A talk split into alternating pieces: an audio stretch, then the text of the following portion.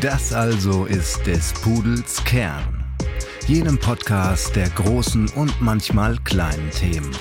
Wie gewohnt kommen Leo, Marco und Philipp auch heute wieder am runden Tisch zusammen und diskutieren über Politik, Wirtschaft und alle Fragen, die euch und uns bewegen. Viel Spaß bei diesem Podcast.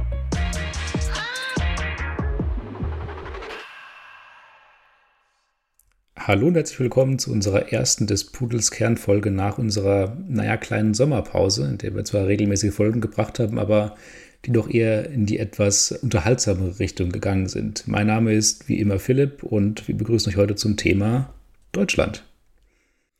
Ja, und ein Good Evening meinerseits aus London. Marco, mein Name, und ich freue mich auch wieder post-Sommerpause mich melden zu dürfen zu einem, wie gesagt, etwas ernsthafteren Thema.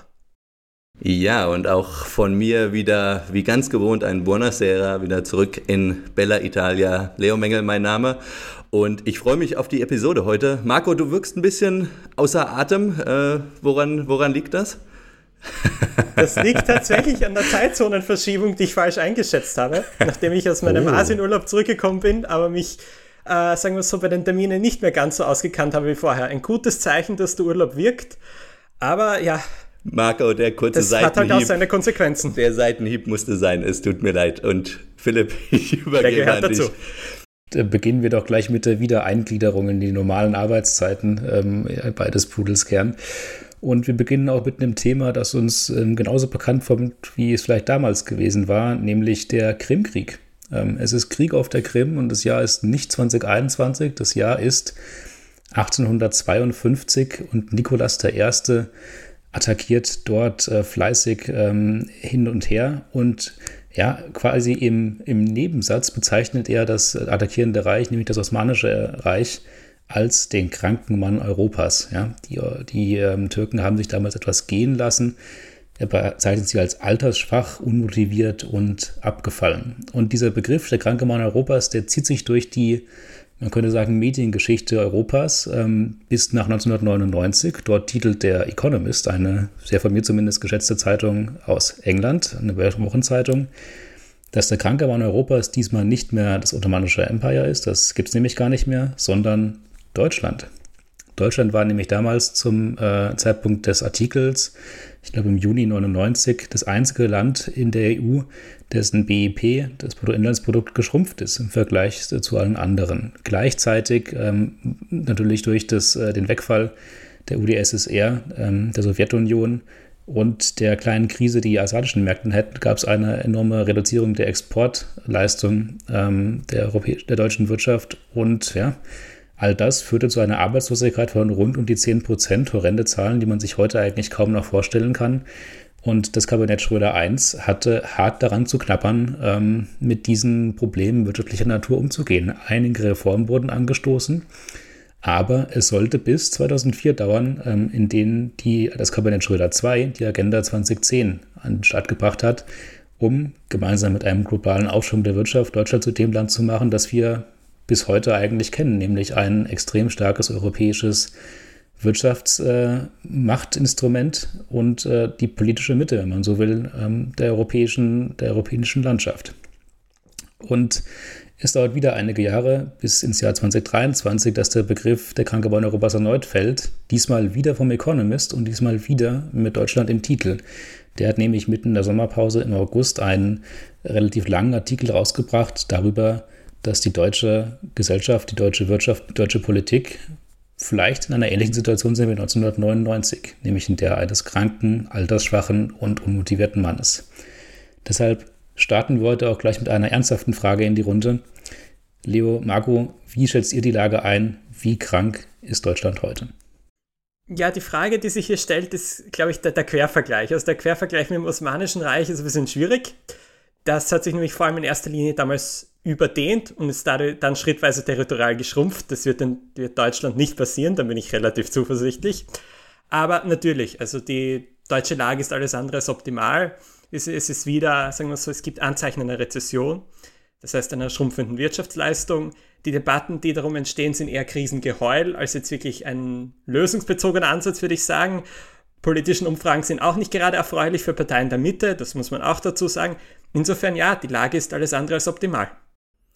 Ja, also ich stimme dir, Marco, da auch komplett zu. Ich habe den äh, Artikel im Economist gelesen und ich glaube, das, was ich tatsächlich im Vergleich zu ähm, ja, Ende der 90er noch beunruhigender finde, ist, dass es jetzt nicht nur ein wirtschaftlicher Abschwung ist, sondern irgendwie gefühlt durch viele Teile der Gesellschaft geht und auch dieses, dieses Gefühl irgendwie generell den Anschluss zu verlieren, das ist da, das lässt sich nicht wegreden in, ja, keine Ahnung, es geht los mit Lappalien wie der Fußball-WM, ne? Männer und Frauen tatsächlich sogar, also ähm, Elektroautos oder die Elektroautoindustrie, die abwandert, äh, die Schulbildung, die extrem reformbedürftig ist. Das hatten wir vor ein paar Monaten in einem Podcast schon angesprochen. Ähm, Babelsberg Filmstudios stehen vor dem Aus, also auch selbst Kultur wo man das Gefühl hat, irgendwie, es läuft einfach nicht mehr, ähm, der Anschluss ist verloren und auch einen letzten ganz amüsanten Punkt, der mir auch eingefallen ist, äh, als ich jetzt so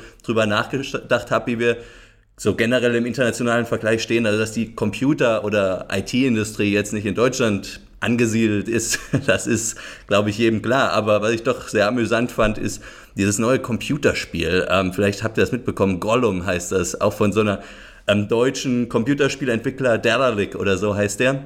Und dieses Spiel es ist dieses, dieses Jahr im Frühling rausgekommen. Also, um das ganz diplomatisch zu sagen, das ist komplette Scheiße. Also, diese Grafik allein, wirklich, ähm, das ist der Stand der modernen Computerspieletechnik in Deutschland, wo man sich denkt, das gibt's doch gar nicht. Der gibt's, glaube ich, inzwischen auch gar nicht mehr, ist aufgelöst worden, aber das war Nummer eins in Deutschland. Ähm, ja, da fragt man sich doch insgesamt, es ist ein umgreifenderes Problem, wenn selbst die Computerspielindustrie gefühlt tangiert zur, zur Verteidigung der Computerspielindustrie, ich würde sagen, Farmville und andere sehr, sehr erfolgreiche Computerspiele sind auch nicht gerade grafische Schönheiten. Von Age of Empires 2 und so weiter würde ich da gar nicht mehr anfangen.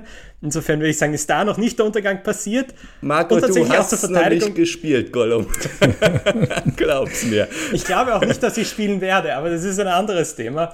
Nein, aber ich muss sagen, zur Verteidigung des Deutschen hier, das muss man hier auch sagen, ist, glaube ich, wenn man jetzt sagt, man beschwert sich, dass die Digitalisierung nicht so klappt, nun ja, das hat man, glaube ich, vor 30 Jahren jetzt mittlerweile verschlafen. Irgendwann sieht man halt die Konsequenzen davon, da darf man halt dann auch nicht wahnsinnig überrascht sein, sage ich jetzt einmal. Ja, vielleicht muss man sich bei dem Computerspiel auch fragen, ob nicht eher das Motiv das Problem ist und nicht die Grafik. Ähm, ich weiß nicht, Gollum darzustellen ist sicherlich auch immer ein bisschen herausfordernd.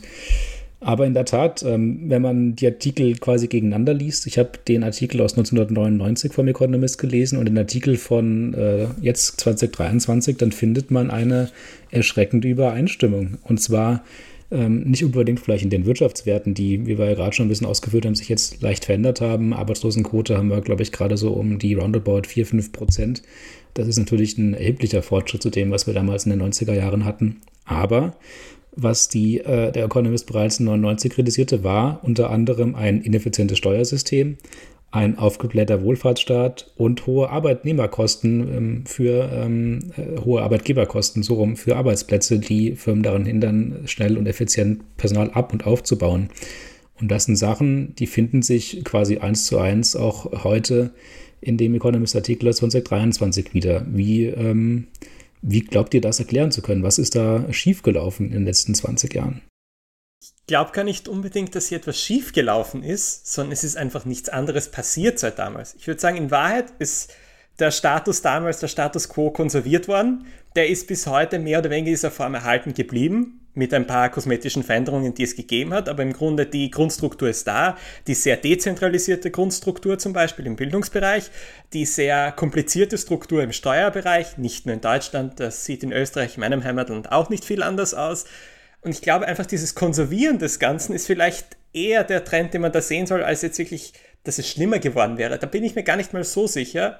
Und ich bin mir da auch dann nicht ganz sicher, wenn man sagt, der aufgeblähte Wohlfahrtsstaat, die Agenda 2010 hatte den durchaus reduziert. Hartz IV ist ja jedem ein Begriff.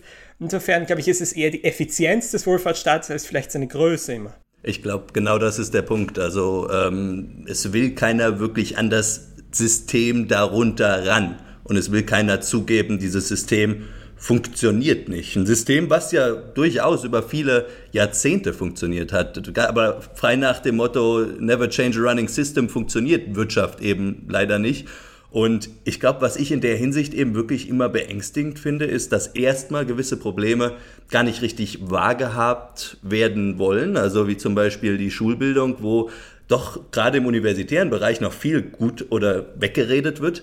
Ähm, und zum Zweiten, dass dann eben einfach Probleme versucht werden, mit Geld zuzukippen. Also was ich dann immer wieder lese, ist dieser Ruf nach Subventionen und ich kann es wirklich nicht mehr hören.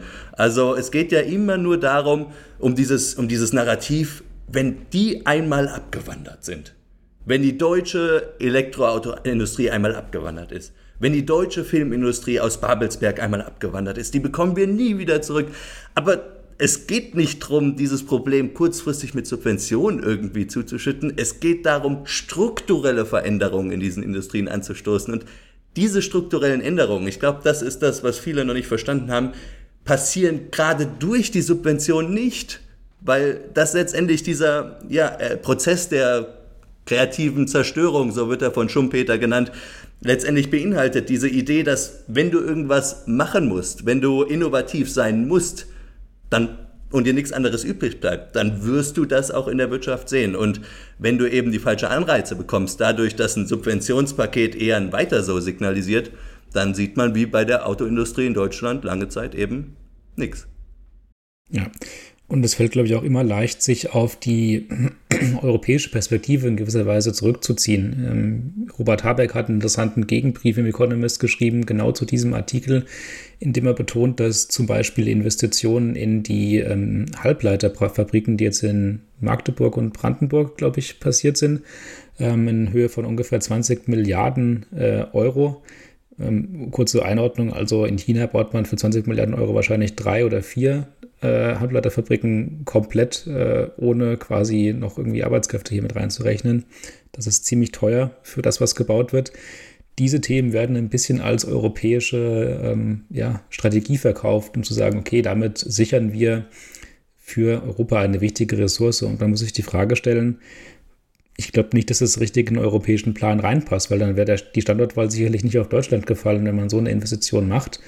Und das bestätigt sich auch ein bisschen äh, in, den, in den Momenten, in denen Firmen noch handeln, in, in privater Hand. Dort wird nicht in Deutschland investiert, sondern ins europäische Ausland oder sogar ähm, ganz quasi äh, aus dem europäischen Kontinent heraus.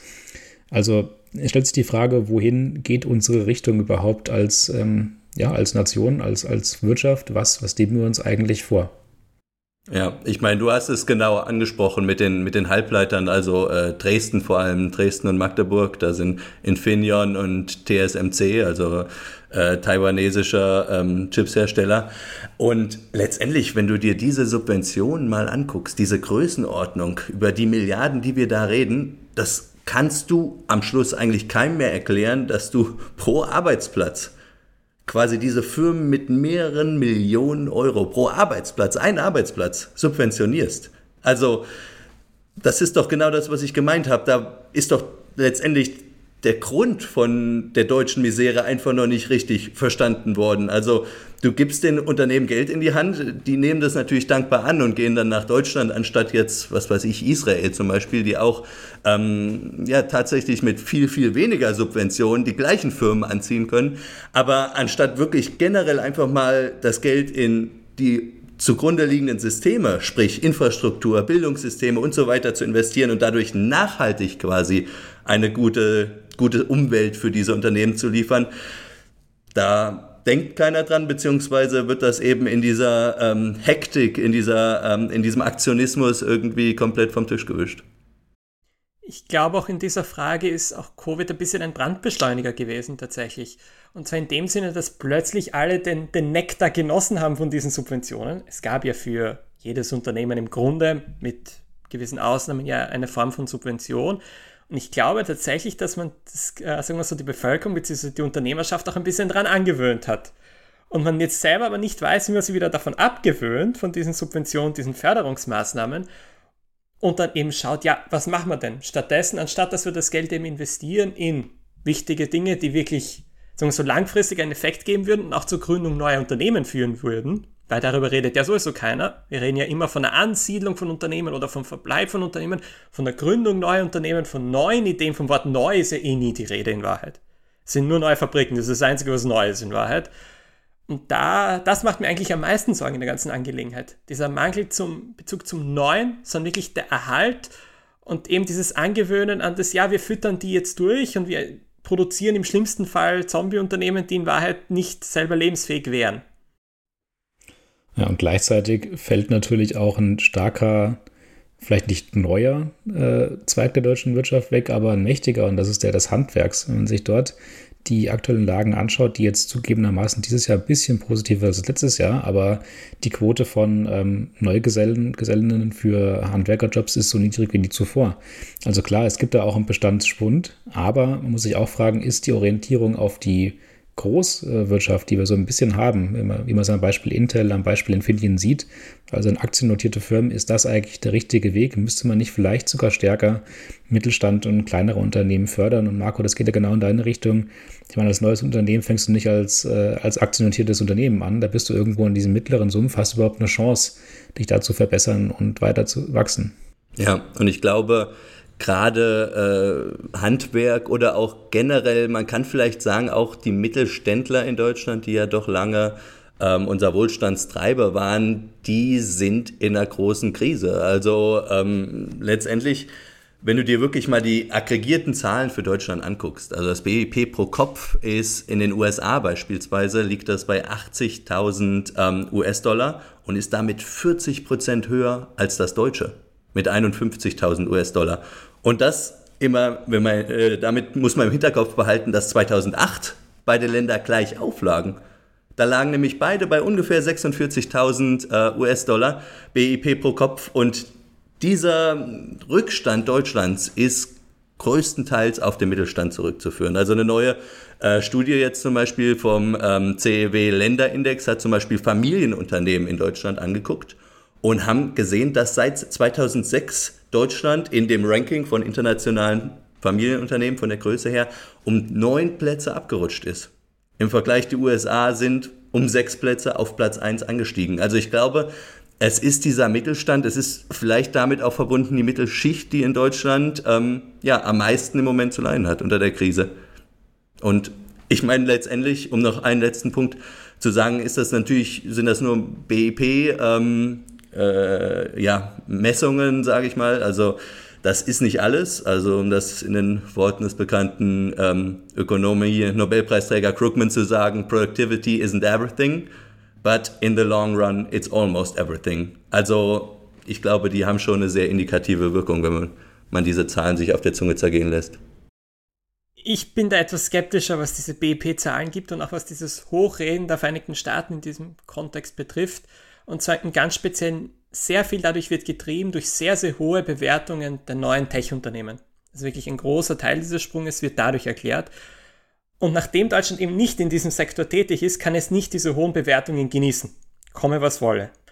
Und, und darum finde ich, dass dieser Vergleich ein bisschen dann doch seinen Hinkefuß hat in der ganzen Angelegenheit. Wo ich bei dir bin, zu 100 Prozent, ist, dass in Deutschland nicht genug getan wird, dass diese sinnvolle Zerstörung, dass diese Schöpfung von neuen Unternehmen, von neuen Ideen vorangetrieben wird, da ist kein Zweifel. Und man sich jetzt unbedingt an den USA ein Beispiel nehmen muss, die eben sehr speziell sind, die vielleicht zwar sehr produktiv sind, aber dann beim Verteilen des Einkommens umso eher Probleme haben.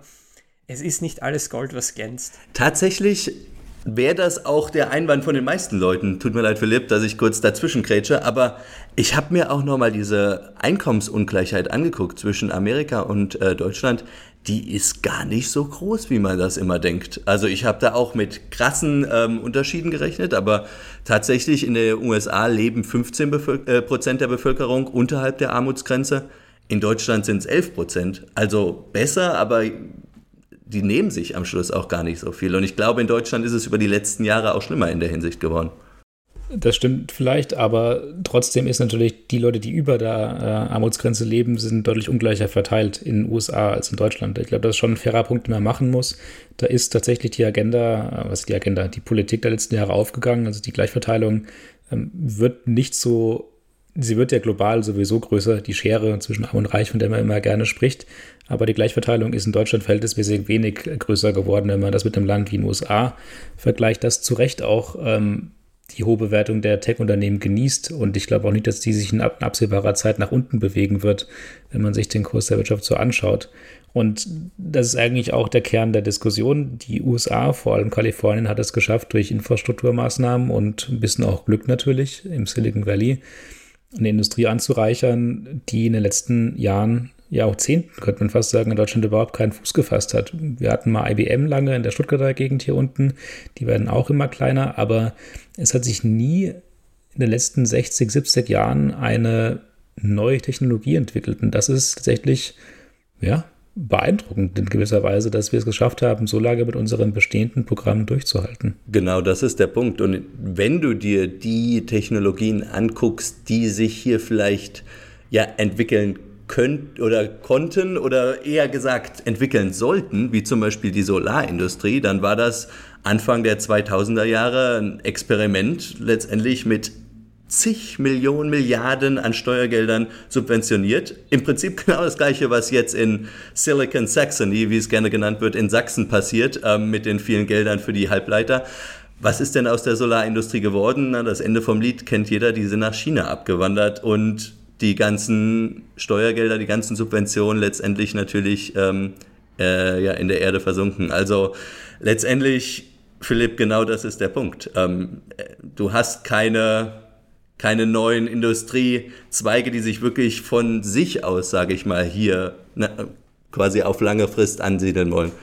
Zumindest nicht in den entscheidenden Sektoren wie zum Beispiel IT. Ich, ich muss ja mal die Solarindustrie in Deutschland ja da ausnahmsweise mal in Schutz nehmen. Die hatte auch ordentlich viel Pech. Und das ist genau das, was wir eben bei Silicon Valley beschrieben haben, dass sie zur richtigen Zeit am richtigen Ort die richtigen Dinge getan haben. Das ist eben genau bei der deutschen Solarindustrie nicht der Fall gewesen. Der Technologiesprung kam gerade nachdem diese Programme in Wahrheit aufgehört haben zu wirken. Umso bitterer natürlich aus heutiger, heutiger Sicht, aber es ist schwer, jetzt jemanden für etwas zu verurteilen, was man halt zu, zu dem Zeitpunkt vielleicht noch nicht wissen konnte. Insofern, ich, ich sag's mal so, es ist eine, eine schwierige Angelegenheit. Aber wie gesagt, Glück, glaube ich, ist unterschätzt, aber man kann das Glück auch herausfordern. Und das zeigt aber auch ein bisschen die Unfähigkeit, zur richtigen Zeit die richtigen Maßnahmen einzusteuern. Also man hätte ja auch vor zehn Jahren eine Halbleiterfabrik in Deutschland bauen können, wo es konjunkturell noch besser aussah als heute. Dann wären wir jetzt ja ganz anders positioniert im globalen Markt ähm, im Vergleich zu, wenn wir sie heute bauen. Also ich glaube, wir haben auch ein bisschen diese Feuerlöschmentalität an der Politik, die eher reaktiv ist, statt aktiv äh, visionär nach vorne schaut. Philipp, lass mich ganz kurz noch eine Sache da in der Hinsicht äh, ergänzen. Und zwar habe ich äh, mich tatsächlich auch ein bisschen mit der Halbleiterindustrie in Sachsen die letzten ähm, Monate beschäftigt und war doch überrascht, dass tatsächlich diese Subventionsprogramme, dieser äh, Wille irgendwie in Sachsen Chips anzusiedeln, der lässt sich bis in die 90er zurückdatieren. Also in den 90er tatsächlich waren die ersten Versuche. Ähm, Infineon, was sich früher quasi als äh, Chips-Sparte von Siemens abgespalten hat, quasi da auch langfristig zu, ähm, zu halten. Aber man sieht's, also auch da war natürlich die Diskussion groß. Da ging es eher um Millionen anstatt um Milliarden. Aber nichtsdestotrotz, dieses Nachhaltige ähm, hat sich tatsächlich bis heute leider noch nicht eingestellt. Und ähm, die sind dann entweder pleite gegangen, pleite gegangen wie Kimoda oder ähm, sind dann am Schluss eben doch nicht langfristig da geblieben in Sachsen. Ich lege ja noch einen nach. Tatsächlich gab es das noch zu DDR-Zeiten. Die Entwicklung der Computerindustrie der DDR gilt ja bis heute als einer der schlimmsten Projekte, die dort jemals bewegt wurden, weil sie unglaublich viel Geld verbrannt haben und sehr, sehr wenig eingebracht haben. Insofern könnte man schon von einer Computertradition im Osten Deutschlands reden. Weiß nicht, ob ich mich darüber traue, aber ist was dran. Sehr gut. Lass uns trotzdem noch einmal fairerweise den Blick nach außen richten und nicht nur über Infrastruktur und äh, Binnenthemen reden, die in Deutschland kommen. Wir sind ja auch in Europa in einer anderen Lage, als das noch vor zehn Jahren der Fall war. Wir beobachten durch den Krieg äh, in der Ukraine mit Russland natürlich erhebliche Einschränkungen am Energiemarkt. Es gibt in Asien eine abflachende Konjunktur, die vor fünf Jahren so auch noch keiner gesehen hat und auch die ähm, äh, Relationship mit Amerika, die in manchen Ländern wie Großbritannien ja immer als Special Relationship gehandelt wurde, beginnt ähm, vielleicht ein bisschen zu bröckeln, insbesondere wenn die nächsten Wahlen anstehen, die dort äh, wieder einen republikanischen Präsidenten ins Amt heben könnten. Man muss sich also die Frage stellen, die Probleme, die wir jetzt gerade beschrieben haben, wie sehr sind die wirklich hausgemacht? Und wie viel dieser Probleme ist vielleicht auch einfach einer globalen oder zumindest europäischen Tendenz zuzuschreiben? Was meint ihr dazu? Ja, es, es ist jetzt ein bisschen die Frage, was du genau so sehen willst. Und zwar ist, ich würde sagen, es sind zwei Perspektiven hier gleichzeitig drin. Zum einen ist definitiv die europäische Perspektive, dass man in einem Boot sitzt. Das ist zwangsläufig so, weil man ist direkt nebeneinander, man handelt miteinander, man hat viel miteinander zu tun, man teilt Energiemärkte, man teilt andere Märkte. Zwangsläufig ergibt sich, dass es einem ganz ähnlicher geht, wenn es dem Nachbarn nicht besonders gut geht. Allerdings, ich glaube, ein Gutteil des Schicksals ist trotzdem auch selbst gemacht. Also wenn, wenn wir davon sprechen, dass es, äh, dass die Ausbildung nicht passt, dass wir Probleme haben, äh, sozusagen Innovation zu generieren. Wenn wir damit Probleme haben, unsere Infrastruktur instand zu setzen, dann ist es kein Problem damit, ob wir den nächsten US-Präsidenten mögen oder ob wir uns gerade mit China gut verstehen, sondern das ist ein hausgemachtes Problem. Wie gehe ich damit um, dass meine Straßen momentan in keinem guten Zustand sind und wie renoviere ich besser Brücken? Das hat mit irgendeiner Debatte zwischen, diplomatischer Natur zwischen Berlin und Peking eher nicht viel zu tun.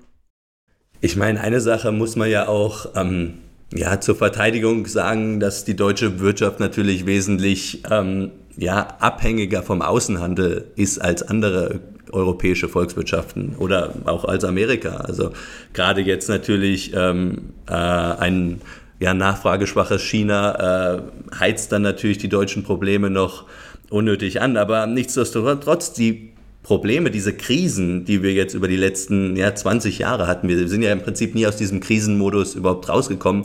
Das waren Krisen, die haben uns genauso wie unsere europäischen Nachbarn betroffen. Und ich glaube, eine Stärke von Deutschland war es immer, möglichst effizient und möglichst effektiv auf diese Krisen zu reagieren. Also man äh, denke da nur an die Finanzkrise, an die weltweite in 2008, 2009. Da ist Deutschland mit am allerbesten von allen OECD-Ländern rausgegangen. Warum? Weil wir schnell, effizient quasi darauf reagiert haben. Wir haben das Kurzarbeitergeld ja im Prinzip fast erfunden, wofür uns andere Leute immer noch beneiden für dieses Krisenmanagement. Und ich glaube, dass das größtenteils nicht mehr funktioniert. Dieses auf Krisen reagieren. Und ich würde sogar noch einen Schritt weiter gehen, Krisen überhaupt wahrzunehmen, weil ich habe doch häufig das Gefühl, dass die weggeredet werden. Also wir haben eben den Economist angesprochen. Ich habe jetzt äh, die letzten Tage ein Interview von Robert Habeck im Economist gelesen. Ähm, wenn man das liest, könnte man das Gefühl bekommen, in Deutschland läuft wirtschaftlich alles perfekt. Also ich glaube, ähm, ja, Mitte des Sommers wurde auch mal gefragt, also er sehe keine Wirtschaftskrise in Deutschland. Da muss man sich schon fragen, also wie kann man denn so die Augen vor offensichtlichen Problemen verschließen? Und ich glaube, das ist das größte Problem, dass wir eben einfach nicht Sachen wahrhaben wollen und das jetzt nicht nur auf die Wirtschaft bezogen, sondern in allen möglichen Gebieten. Und ich glaube, genau das ist auch der Grund, warum eine AfD auf einmal so stark wird, weil das sind Probleme, die von vielen anderen Parteien einfach nicht angesprochen werden. Die werden versucht irgendwie wegzuignorieren, wegzudrücken. Und naja, die AfD hat natürlich keine Lösung. Die hat keine Lösung für irgendwelche Probleme, aber die spricht die Probleme an. Und das ist schon mal, glaube ich, ähm, ja, ein Grund, warum viele Leute AfD wählen am Schluss. Muss aber Robert Habeck ja zu einem gewissen Maß recht geben. Und zwar aus einem Grund, der vielleicht manchmal gerne übersehen wird. Und zwar, wenn man ein bisschen weiter in die Zukunft schaut und gar nicht viel weiter in die Zukunft. Es reicht ja schon, sich Wirtschaftsprognosen fürs Jahr 2024 anzuschauen. Wachstumsprognosen hier reden wir bei Deutschland von geschätzten 1,3 Prozent, aber den anderen nach, das ist nicht besonders viel, um es freundlich auszudrücken, aber den Nachbarn geht es um nichts besser. Frankreich ist 1,3 Prozent, äh, Italien 0,9, äh, die vielgelobten Japaner, Briten, USA sind alle genau bei einem Prozent. Da stellt sich dann wieder die Frage, ja, aus Robert Habecks Sicht äh, sieht das vielleicht gar nicht so schlecht aus, weil die Zahl passt. Ob er damit jetzt unbedingt den Nerv der Bevölkerung trifft, das bezweifle ich auch. Und fairerweise muss man auch sagen, dass natürlich der Absprungpunkt ein anderer ist. Also wir hatten ja in der Vergangenheit in England oft beobachtet oder in Großbritannien, dass äh, Wachstumszahlen auf einmal bei 4, 5 Prozent lagen in Jahren, in denen es äh, in Europa und auch vor allem in Deutschland konjunkturell nicht so gut lief. Aber es lag nur einfach daran, dass durch den Brexit-Crash äh, quasi das Gesamtniveau relativ stark abgehoben wurde, äh, abgesenkt wurde. Und jetzt wieder so, eine, so ein kleiner Catch-up-Effekt da war, dass die, ähm, die Wirtschaft sich wieder erholt hat.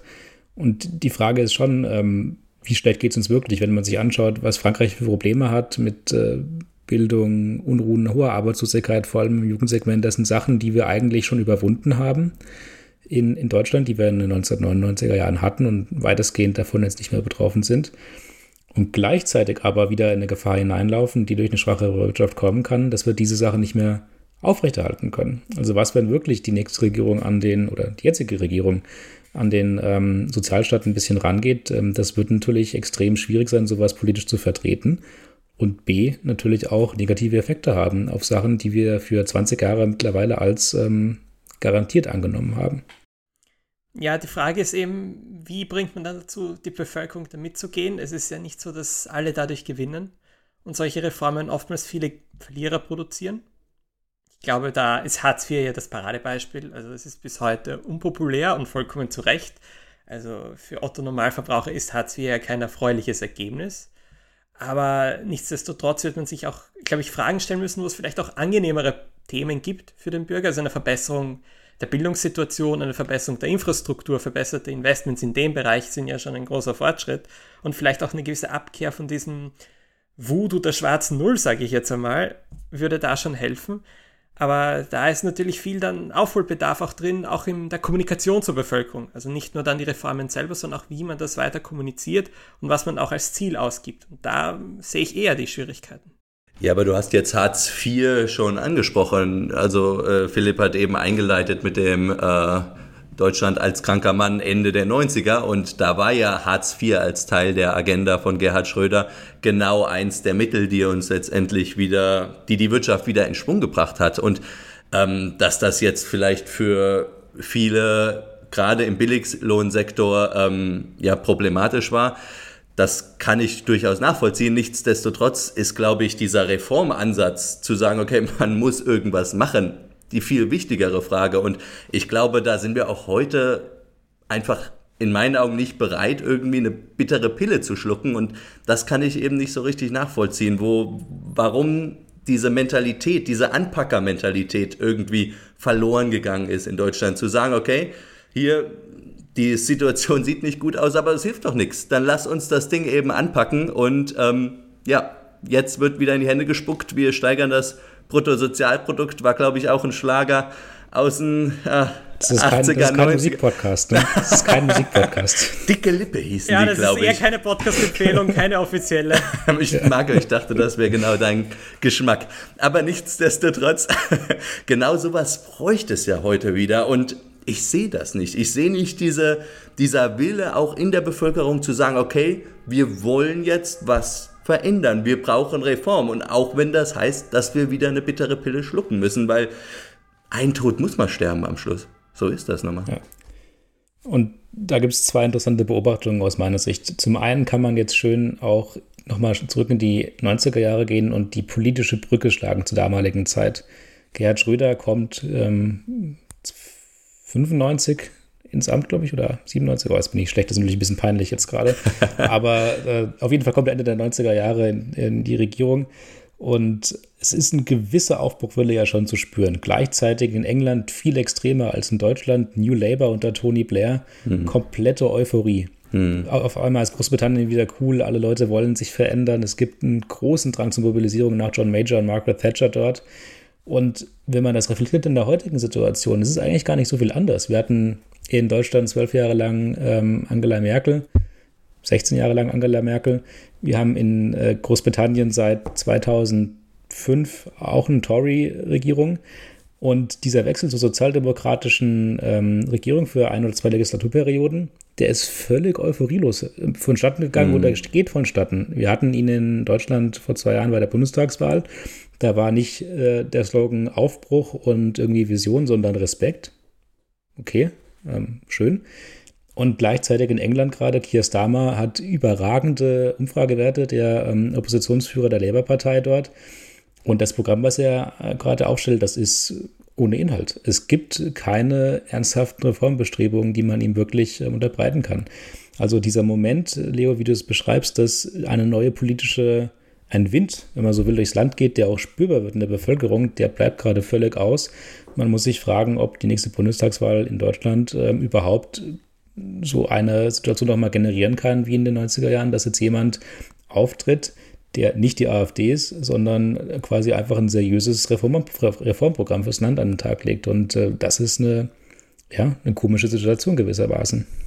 Ja, und ich glaube, ich würde in der Hinsicht diese Diskussion auch von einer ganz großen politischen Ebene, wo es wirklich um große Reformen geht, auch auf eine ganz kleine individuelle Ebene mal runter, ähm, runterheben und einfach diese Frage stellen, ob wirklich auch die Leute persönlich in ihrem Alltag wirklich oder in ihrem Joballtag noch so gewillt sind, so ja diesen, diesen Zug jetzt an den Tag legen. Also ich habe eben das Zitat von, von dem einen Lied äh, gebracht. Letztendlich bräuchte es das ja wirklich im Alltag. Und ich glaube, eine Sache oder ein, eine, ähm, ein Punkt, wo ich da gern mit euch mal drüber reden würde, ist ähm, die Jugend heutzutage. Ähm, und wie oh, ihr. Das ja, klang nicht gerade nach 60 Jahre alt eine junge Menge. Sehr Letztendlich. Äh, ja, der wir, alte weiße Mann. Wir gehören ja, oh, oh, der junge weiße Mann, bitteschön. Wir gehören ja letztendlich äh, voll in die Generation Y, sind wir, glaube ich. Und ich weiß nicht, was mich immer so ein bisschen stört, wenn du ähm, die öffentlichen Debatten anhörst, dass die Jugend wird immer so ja als Opfer dargestellt. Also die Politik arbeitet ja so gegen die Jugend und wir auf unseren Schultern werden wird das alles ausgetragen. Wir müssen am Ende die Suppe auslöffeln. Diese ganzen keine Ahnung, Narrative, die, die gehen mir so auf die Nerven. Von einem Grönemeyer, wie auch immer. Also letztendlich irgendwie, als ob sie so einen Generationskonflikt irgendwie heraufbeschwören wollen nach dem Motto, die Jungen sind alle gut, die anpacken wollen, die was verändern wollten und die Alten, das sind im Prinzip die, die irgendwie jeglicher Reform im Wege stehen. Und das finde ich einfach so schade irgendwie, dieser gewollte Generationskonflikt, weil ganz ehrlich, ähm, Boomer zum Beispiel, ich weiß nicht, ob ihr das mitbekommen habt, ist ja inzwischen teilweise sogar ein Schimpfwort geworden Wesen äh, geworden. Also wenn du jetzt jemand sagst, ja komm, sei doch ruhig, du Boomer, dann ist das wirklich abwertend gemeint und das finde ich so schade, weil wenn ich jetzt in meinem Bekanntenkreis rumgucke, also alle die, die aus der ähm, Kinderboomer-Generation kommen, das sind Menschen, die, wo ich wirklich sage, die sind im, in ihrem Arbeitsalltag extrem fleißig gewesen. Die sind teilweise bis 10 Uhr im Büro und wenn ich die, also bis 10 Uhr im Büro in unserer Generation sind vielleicht höchstens Consultancy-Mitarbeiter, ansonsten ja überhaupt keiner mehr. Und wenn man die dann fragt, ja, wieso bist du bis 10 Uhr im Büro und machst nicht irgendwelche Netflix oder keine Ahnung, ähm, Ego-Shooter zu Hause, ja, dann sagen die einfach, ja, die Arbeit muss ja fertig werden. Das mag man schon physische Schmerzen, glaube ich gerade. Also das müssen wir jetzt mal auflösen hier. Es ist doch wahr. Die Antwort, die du von denen bekommst, ist doch immer, das muss doch fertig werden. Irgendjemand muss es ja machen. Und das ist mein Punkt. So, so, ja, so eine Arbeitsethik, die hat man doch in unserer Generation heutzutage überhaupt nicht mehr. Es ist doch so, Marco. Ich muss jetzt schon an zwei Stellen eingrätschen. Also das Heroisieren der alten Generation wie auch den Umgang der jüngeren Generation. Ich fange mal, fang mal mit ersterem an. Äh, die gesetzlichen Arbeitslängen waren höher damals. Das heißt allerdings nicht, dass die zu einem großen Teil wirklich 48 Stunden da auch durchgehend gearbeitet haben. Respekt denen, die es gemacht haben, aber das ist für viele so nicht der Fall. Was ist in den letzten Jahrzehnten allerdings schon passiert, ist, dass die Produktion und auch, sagen wir so, die, der Stresslevel der einzelnen Jobs sich wesentlich erhöht hat, auch der Digitalisierung sei Dank. Allerdings die Bevölkerung fühlt, und das glaube ich auch nicht zu Unrecht, dass kein Anteil vom Kuchen an sie weitergegeben wurde. Und das ist schon ein vollkommen legitimer Punkt. Die Gehalte haben sich nicht ansatzweise so weiterentwickelt wie die Produktivität. Und dann sagen sie sich, gut, wenn ich mir das eh nicht leisten kann, beziehungsweise wenn ich eh nichts davon habe, dass es besser geworden ist, dann will ich zumindest, dass mein Leben leichter wird, was ja durchaus nachvollziehbar ist. Das ist anders in Entwicklungsländern. Wenn ich in, in zum Beispiel in Indonesien bin, dann habe ich zum Beispiel die klare Aussicht, dass, wenn ich fleißiger bin und mehr arbeite, dass auch mehr rauskommt und dass sich sozusagen das, der, das Leben den folgenden Generationen verbessern wird, weil ja auch etwas sozusagen von diesem ganzen Kuchen dann auch für mich überbleibt. Und wenn dann sich jemand hinstellt im Jahr 2023 in Deutschland und sagt, das ist bei mir nicht der Fall, die Wohnungspreise explodieren, die Lebensmittelpreise explodieren, aber mein Gehalt explodiert nicht, egal was ich mache, ja, da kann ich es ihm schwer übel nehmen, dass er dann auf seine Arbeitszeit schaut und sagt, naja, dann ist es mir auch wurscht. Insofern ein schwieriges Thema. Ich bin bei dir, bin bei dir, dass die Bevölkerung definitiv mit mehr Leidenschaft ihre, ihren Tätigkeiten nachgehen sollte, hundertprozentig. Aber dieses Gefühl, dass es, warum sie das tun, beziehungsweise warum sie das nicht tun, ist mir vollkommen klar und auch sehr nachvollziehbar. Man muss ja auch fairerweise sagen, es gibt ja auch ein echtes Problem, was die Generation angeht, und das heißt Rente. Also da muss man sich ja auch nichts vorreden. Ich glaube, waren auch wieder absurde Statistiken neulich im Umlauf, dass vor 60 Jahren irgendwie sechs äh, Arbeitende auf einen Rentner kamen und heute sind es irgendwie 0,3 oder so. Also na, nicht ganz so schlimm, aber es waren wirklich erschreckende Zahlen. Und natürlich, diese Debatte, wie machen wir den Generationenwechsel von viel arbeiteten Boomern oder einer großen Anzahl von Boomern, die ähm, arbeiten gehen, zu jetzt unserer Generation, die tendenziell länger in der Uni ist, die keine Ausbildung macht, die weniger quasi bis 30 fürs Bruttosozialprodukt tut, als das die, ähm, als das die Leute damals gemacht haben. Das ist eine interessante Debatte, die aber auch ein bisschen dadurch ausgelöst ist, dass man natürlich als Eltern immer das Bessere für sein Kind will. Also willst du dein Kind eigentlich, so wie du damals vielleicht mit 16 arbeiten gegangen bist, willst du das deinem Kind genauso ähm, ermöglichen oder vorschlagen? Nein, meistens möchte man, dass das Kind irgendwie sozial aufsteigt, in die Akademie geht, einen Uniabschluss macht und sich dort quasi beweist. Und es ist ähm, für mich überhaupt kein ideologisches Thema. Es ist ein bürokratisch finanzielles Problem, das man lange einfach ignoriert hat das jetzt langsam ein bisschen an die Öffentlichkeit kommt.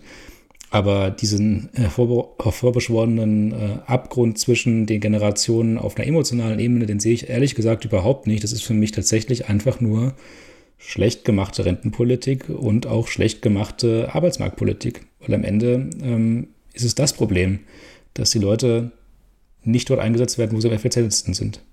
Also ich glaube tatsächlich, wenn du ähm, jetzt die jungen Generationen anguckst, ein großes Problem ist eben diese Arbeitsethik. Und Marco, in der Hinsicht kann ich es eben nicht ganz nachvollziehen, wo diese Antriebslosigkeit teilweise herkommt. Also äh, wenn du die Zeitung aufmachst, du hast das Gefühl, es geht nur darum, was weiß ich, Rente mit 62, gut, das ist jetzt die alte Generation. Es geht um die Vier-Tage-Woche, das ist vor allem sind die jüngeren Generationen. Es geht um das Recht auf Homeoffice. Also es geht immer nur darum, irgendwie zu rechtfertigen, dass Arbeit schlecht ist und eigentlich meine Freizeit das Wertvolle ist. Weil in meiner Freizeit kann ich mich selbst gestalten, in meiner Freizeit kann ich äh, das Individuum sein, was ich will. Und ich glaube, das ist das Problem diese Individualisierung in der Gesellschaft und das läuft so an der Realität vorbei. Also ich war jetzt ähm, in Asien zum Beispiel unterwegs und wenn man einmal durch Japan reist oder auch durch Südkorea, dann merkt man, es funktioniert nicht mit einer Vier-Tage-Woche in Deutschland. Warum?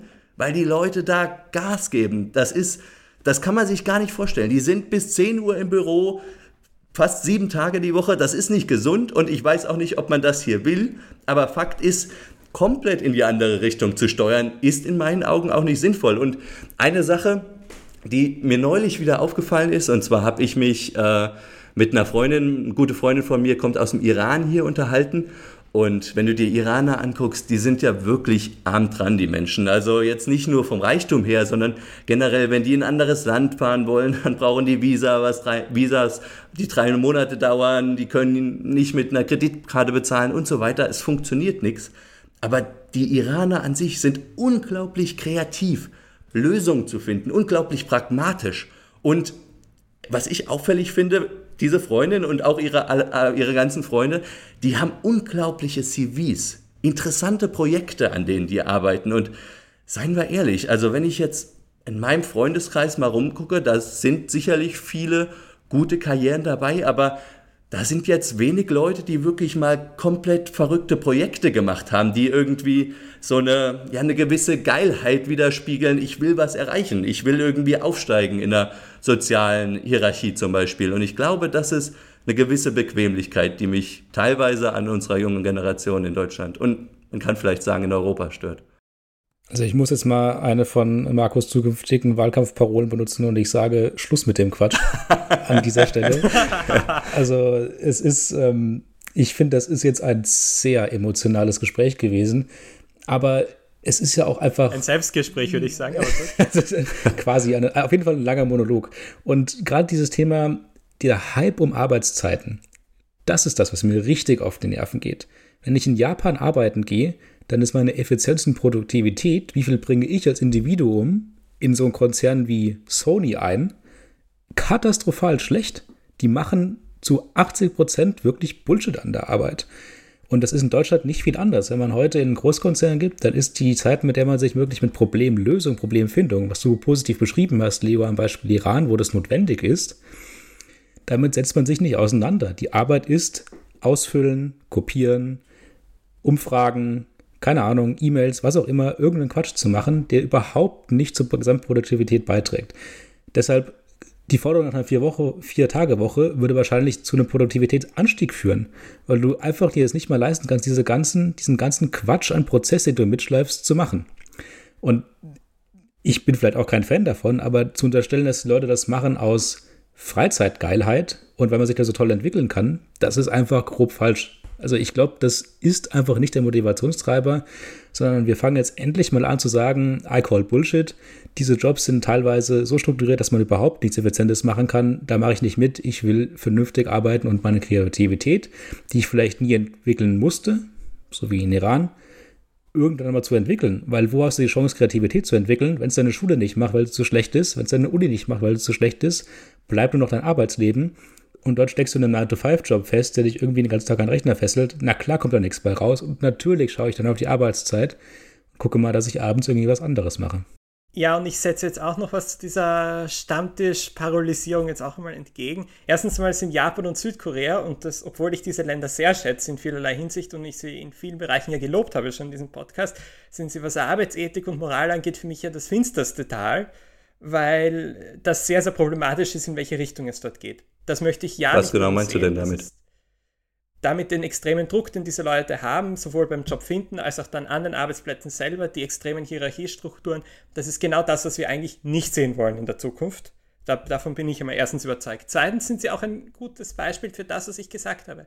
Das sind dann in vielen Fällen Bevölkerungen. Südkorea ist ein super Beispiel, wo ja wirklich noch das Ziel herrscht, dass ich etwas davon habe, wenn ich eben Gas gebe, dass wenn ich sozusagen von dieser Produktivitätssteigerung, die in den letzten Jahrzehnten vorgekommen ist, kriege ich auch noch etwas zurück. Mein Lebensstandard verbessert sich und mir selber geht es besser. Ich kann mir einen besseren Lebensstil ermöglichen. Und das ist eben genau eben in der deutschen Bevölkerung in vielen Fällen nicht der Fall. Ob das daran liegt, dass es zu viel Bürokratie gibt? Ja, natürlich. Ob es daran liegt, dass wir die Leute nicht entsprechend für den Arbeitsmarkt vorbereiten? Natürlich. Und ob es daran liegt, dass Renten, das Rentensystem alles andere als erfolgreich ist? Ja, natürlich. Aber es hilft jetzt nichts, ihnen zu sagen, ja, sie sind faul und sie tun nichts dafür und, und sie sollen das Bruttosozialprodukt steigern, hurra, hurra. Wenn sie dann sagen, ja, das hilft mir aber nichts, meine Lebensqualität ist noch immer nicht besser geworden. Und da muss ich dem Philipp vollkommen recht geben.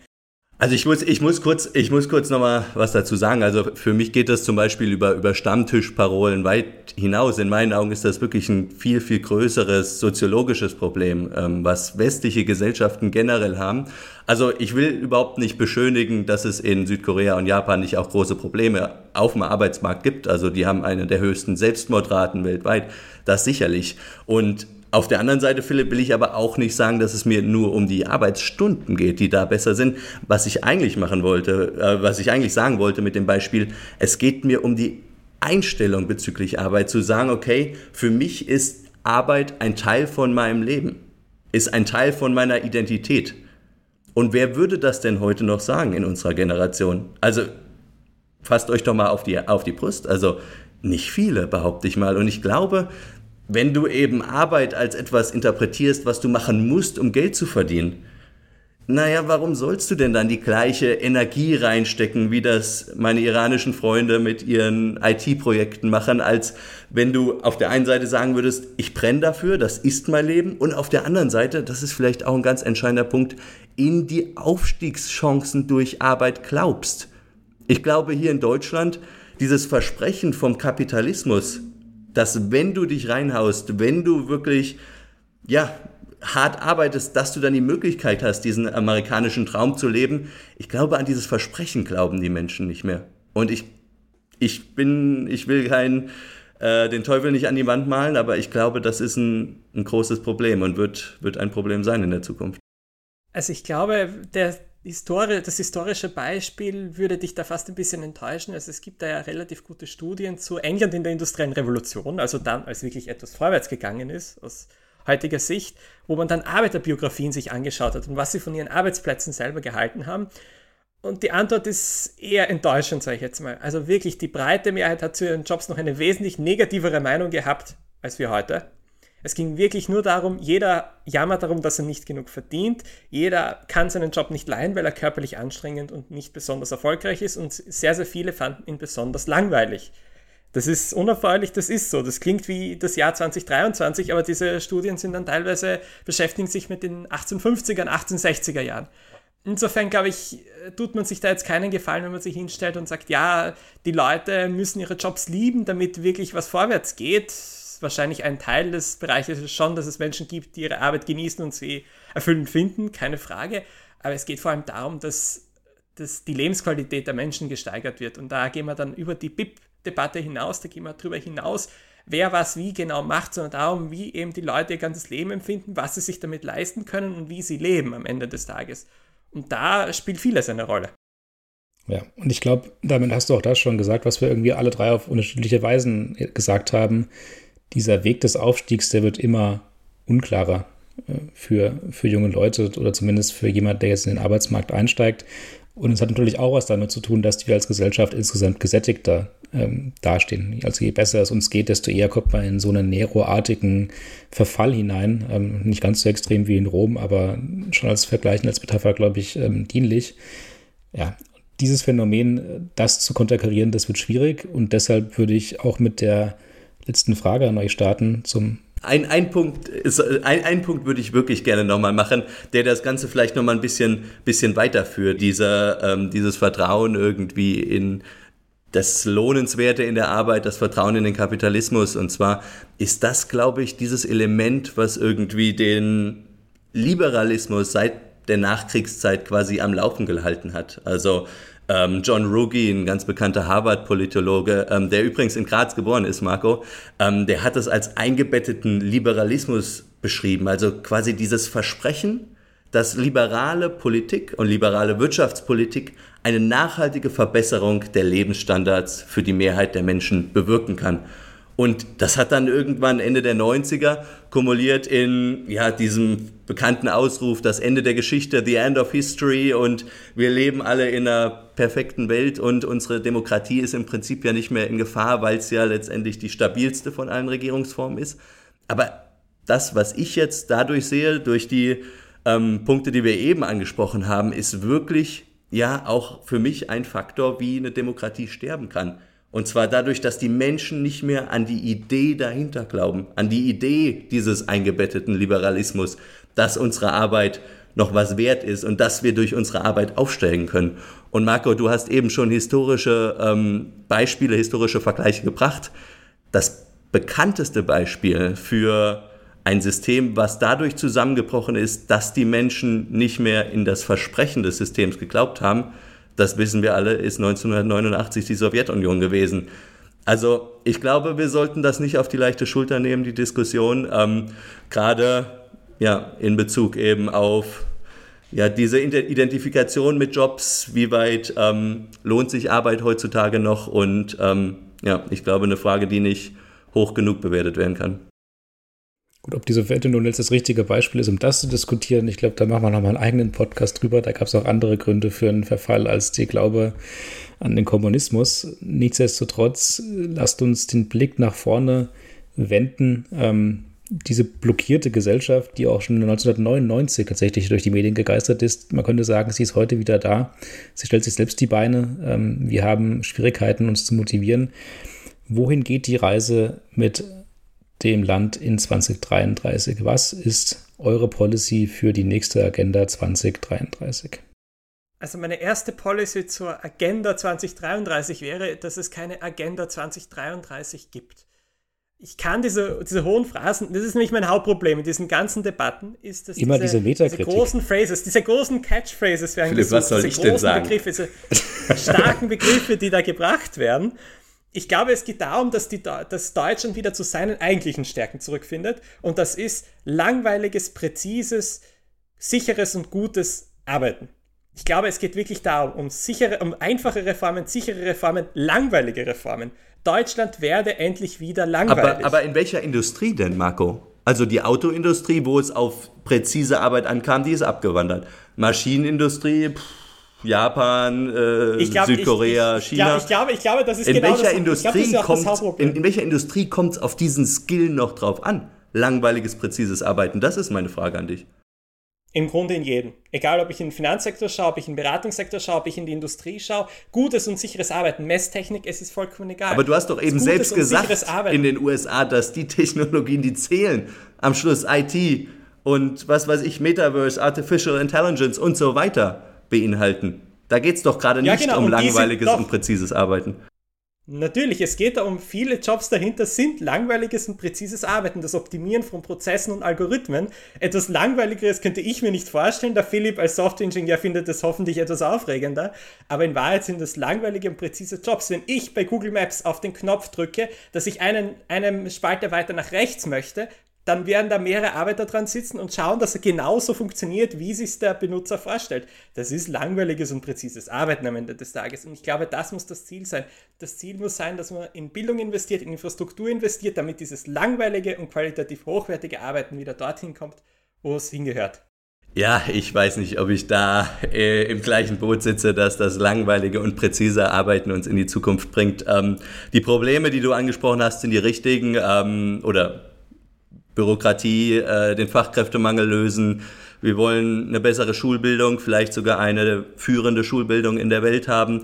Aber ich glaube, worauf es wirklich drauf ankommt, ist eben dieses pragmatische Herangehen an diese Probleme, dass man wirklich auf einer Politikebene, aber auch auf einer breiten gesellschaftlichen Ebene diese Probleme pragmatisch angeht. Und ich glaube, gerade wenn du die gesellschaftliche Ebene anguckst, da geht es nicht immer nur darum, irgendwie ähm, keine Ahnung, auf den Staat zu zeigen und sagen, oh, das läuft ja überhaupt nicht, wie wir das jetzt hier im Podcast letztendlich machen. Wie oft hörst du es irgendwie? Du gehst über die Straße und da ähm, ja, liegen Obdachlose und Leute sagen, oh, das ist aber ein Staatsversagen. Das ist doch Quatsch. Das ist doch kompletter Quatsch. Es geht doch darum, dass jeder Einzelne in Deutschland mal wieder anpackt, mal wieder was zum Besseren verändert. Nur so funktioniert's doch. Letztendlich dieses Verantwortung auf den Staat abwälzen, ist doch immer nur eine Ausrede. Für jeden Einzelnen. Der Staat muss das Klimaproblem lösen. Wir brauchen Emissionszertifikate. Es kommt doch auf die Leute am Schluss drauf an. Und ich glaube, das ist der ganz entscheidende Punkt, den viele noch nicht verstanden haben. Philipp, du bist dran. Ja, tatsächlich. Ich. Ähm 2033, da ist viel Zeit und es ist auch eher ein hypothetisches Szenario, deshalb wage ich mich noch einen Schritt weiter und sage, wir brauchen eine Tabula Rasa Agenda 2033 in der mal bewusst auch Sachen kaputt gemacht werden. Und das sage ich nicht, weil ich Nihilist bin und alles gerne schlecht rede, sondern weil ich glaube, dass das Thema, was wir ja schon angesprochen haben, die schumpetersche kreative Zerstörung, tatsächlich der größte Verhinderer von Aufstiegsversprechen und von Aufstiegsglauben auch ist. Denn wenn man sich überlegt, wohin soll denn unsere Reise noch gehen? Wir sind ja schon teilweise am Zenit von irgendwelchen gesellschaftlichen Idealen angelangt. Was ist überhaupt noch das Potenzial, das nach oben hin offen ist?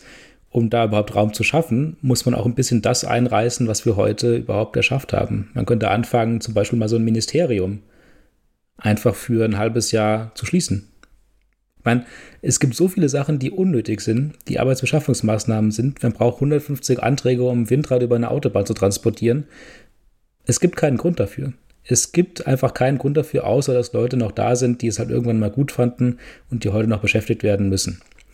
Und das klingt jetzt vielleicht ein bisschen hart, aber ich glaube, so, eine, so ein Reset, so ein Soft Reset würde dem Land gar nicht schlecht tun.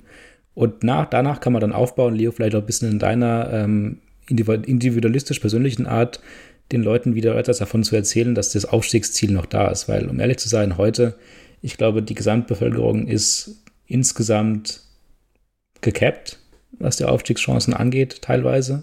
Meine, wohin soll die Reise noch gehen für viele? Und das müssen wir ein bisschen ändern. Deshalb, ich bin für eine Tabula Rasa in 2033. Und damit kommt unsere heutige, sehr hitzige, würde ich fast sagen, Folge nach der Sommerpause zu einem schönen Ende, hoffe ich. Ich hoffe, es hat euch Spaß gemacht, uns beim echten Streiten zuzuhören. So klingt das nämlich, äh, wenn das bei uns dreien passiert. Und wir hören uns in der nächsten Folge von des Pudels Kern wieder. Danke und macht's gut. Des Pudels Kern, der Podcast.